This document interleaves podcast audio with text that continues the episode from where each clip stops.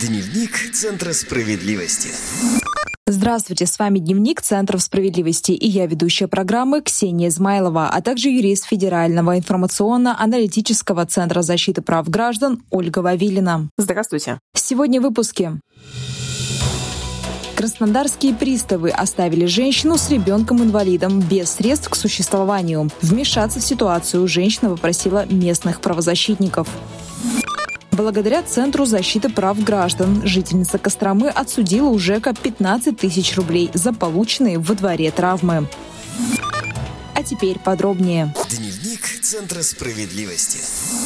Краснодарские судебные приставы оставили женщину с ребенком-инвалидом без средств к существованию. Жительница Краснодара Зоя Филиппова живет вместе с дочерью-инвалидом третьей группы. Женщина получает пенсию на ребенка-инвалида, а также социальное пособие по уходу за нетрудоспособным гражданином. По словам Филипповой, с банковской карты, куда приходят эти выплаты, приставы начали удерживать половину денег. Женщина сразу же обратилась к судебным приставам за разъяснениями. Оказалось, что на нее подали подали в суд за долги по коммунальным услугам и сразу начали удерживать долг с единственного банковского счета, где были деньги. Что делать в такой непростой ситуации женщина не знала, поэтому за помощью она обратилась к сотрудникам Краснодарского центра защиты прав граждан. Правозащитники объяснили заявительнице, что действия приставов незаконные. Для начала отмечу, с должника действительно могут удерживать до 50% его дохода, в том числе из пенсии. Но при удержании долга приставы обязаны оставлять денежные средства в размере не менее прожиточного минимума на самого должника и лиц, находящихся на его иждивении. Об этом говорится в статье 446 Гражданского процессуального кодекса. Если приставы списывают больше, должник вправе обжаловать размер удержания, указав, что пенсия – единственный доход.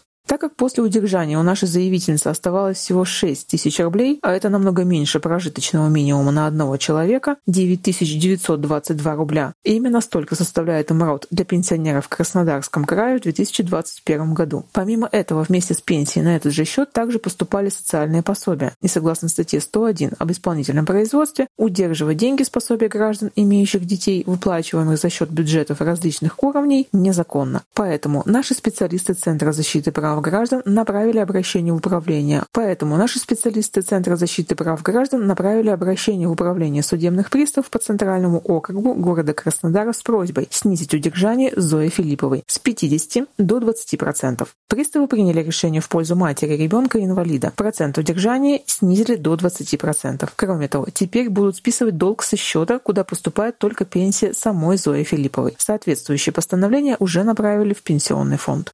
Ольга, какие еще списания являются незаконными? К примеру, списание из-за технических ошибок, когда человек вообще ничего не должен, а деньги списали. Списание из-за должника однофамильца. Или вот как в нашем случае, когда судебные приставы списали деньги, на которые запрещено обращать взыскание. Напомню, к таким относят пособия гражданам, имеющим детей, средства материнского или семейного капитала, денежные суммы, выплачиваемые в возмещении вреда здоровью, пенсии по случаю потери кормильца, компенсацию жертвам техногенных катастроф, выплаты по уходу за нетрудоспособными гражданами, а также целый ряд других выплат, они перечислены в статье 101 Федерального закона об исполнительном производстве. Ольга, напомните, что делать гражданам, если приставы незаконно арестовали или списали их деньги? Первое, что нужно сделать, это собрать документы, подтверждающие неправомерность списания. Например, если арестовали пособие, то нужно взять справку о назначении этих платежей. В справке должно быть прописано, что эти деньги поступают именно на арестованный счет. Далее взять из банка заверенную выписку из счета. В ней должен быть указан плательщик и назначение платежа. Затем написать заявление приставу о возврате ошибочно списанных средств и снятии ареста со счета. Заявление пишется в произвольной форме. В нем указываются все незаконно списанные суммы и обязательно номер исполнителя исполнительного производства. Также в заявлении нужно просить отменить постановление об аресте и взыскании и вернуть списанные деньги. Если пристав никак не реагирует либо отказал, тогда нужно писать жалобу на него в управление Федеральной службы судебных приставов вашего региона, либо в прокуратуру. Если это не помогло, обращаемся в суд с административным исковым заявлением о признании незаконным постановления судебного пристава-исполнителя и о возврате незаконно списанных сумм. Добавлю, если деньги ошибочно списали со счета из-за должника однофамильца, то при обращении к приставу нужно иметь при себе паспорт и его копию, СНИЛС, а также ИНН. Более подробную информацию читайте в нашей инструкции, сколько денег приставы имеют право взыскать с должника. Скачать инструкцию с образцами заявлений можно совершенно бесплатно на сайте справедливо.центр. А мы переходим к следующей новости.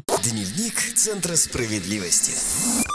Жительница Костромы отсудила у ЖЭКа 15 тысяч рублей за полученные во дворе травмы. Центр защиты прав граждан помог горожанке подать исковое заявление в суд и добиться компенсации от коммунальщиков, которые оставили во дворе раскопанную яму. Дело в том, что Ольга Никифорова в августе 2020 года получила травму прямо возле дома. Женщина спешила на работу и не заметила яму, которая осталась после ремонта отмостки. Работы вела управляющая компания «Градская», которая не засыпала траншею. После падения женщине пришлось ехать в травмпункт. Медики зафиксировали ушибы на руке и ноге, а также зашили рассеченную губу. За помощью в получении компенсации от нерасторопных коммунальщиков женщина обратилась в Костромской центр защиты прав граждан. Как удалось костромским специалистам добиться компенсации от коммунальщиков, расскажет Ольга. Для начала напомню, что котлованы и траншеи во дворах и других местах, где ходят люди, должны быть ограждены. На ограждение нужно устанавливать предупредительные сигнальные знаки и надписи. В ночное время должно быть обеспечено сигнальное освещение. Управляющая компания в силу статей 161 и 162 Жилищного кодекса была обязана обеспечить благоприятные и безопасные условия проживания граждан. Должна была установить сигнальное ограждение и предупреждающие знаки в месте проведения ремонтных работ. Но ничего этого сделано не было. Поэтому при получении травм в соответствии с пунктом 1 статьи 1064 и пунктом 2 статьи 1096 Гражданского кодекса УК обязана возместить вред, причиненный здоровью гражданина вследствие ненадлежащего качества оказываемой услуги. Кроме того, пострадавшая вправе потребовать компенсировать моральный вред и выплатить штраф за отказ удовлетворить ее требования в компенсации в добровольном порядке. Наши правозащитники помогли составить претензию в адрес УК с требованием компенсировать вред в размере 30 тысяч рублей. Но коммунальщики ответили и отказались удовлетворять требования. Тогда специалисты центра помогли Ольге Никифоровой составить заявление в Свердловский районный суд. По решению суда ЖЭК должен выплатить 10 тысяч рублей в качестве компенсации морального вреда и 5 тысяч рублей штраф за отказ удовлетворить требования пострадавшей в добровольном порядке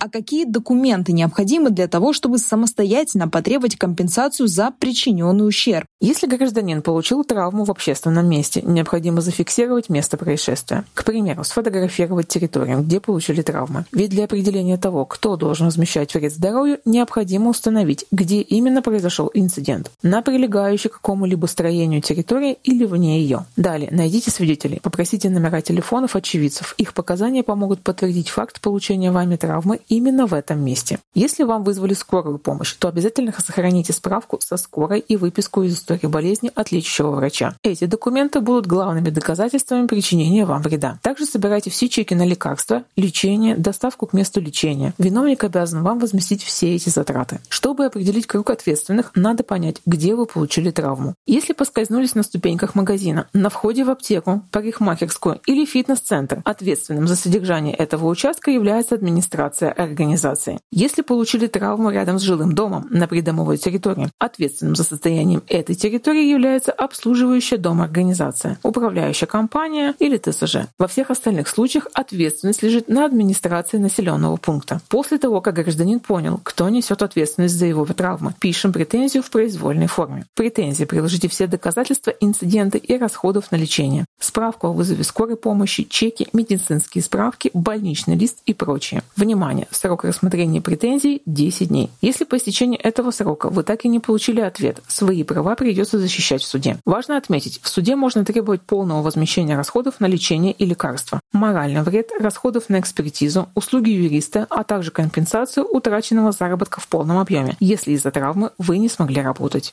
Спасибо, Ольга. Я напоминаю, с нами была юрист Федерального информационно-аналитического центра защиты прав граждан Ольга Вавилина. Всего доброго.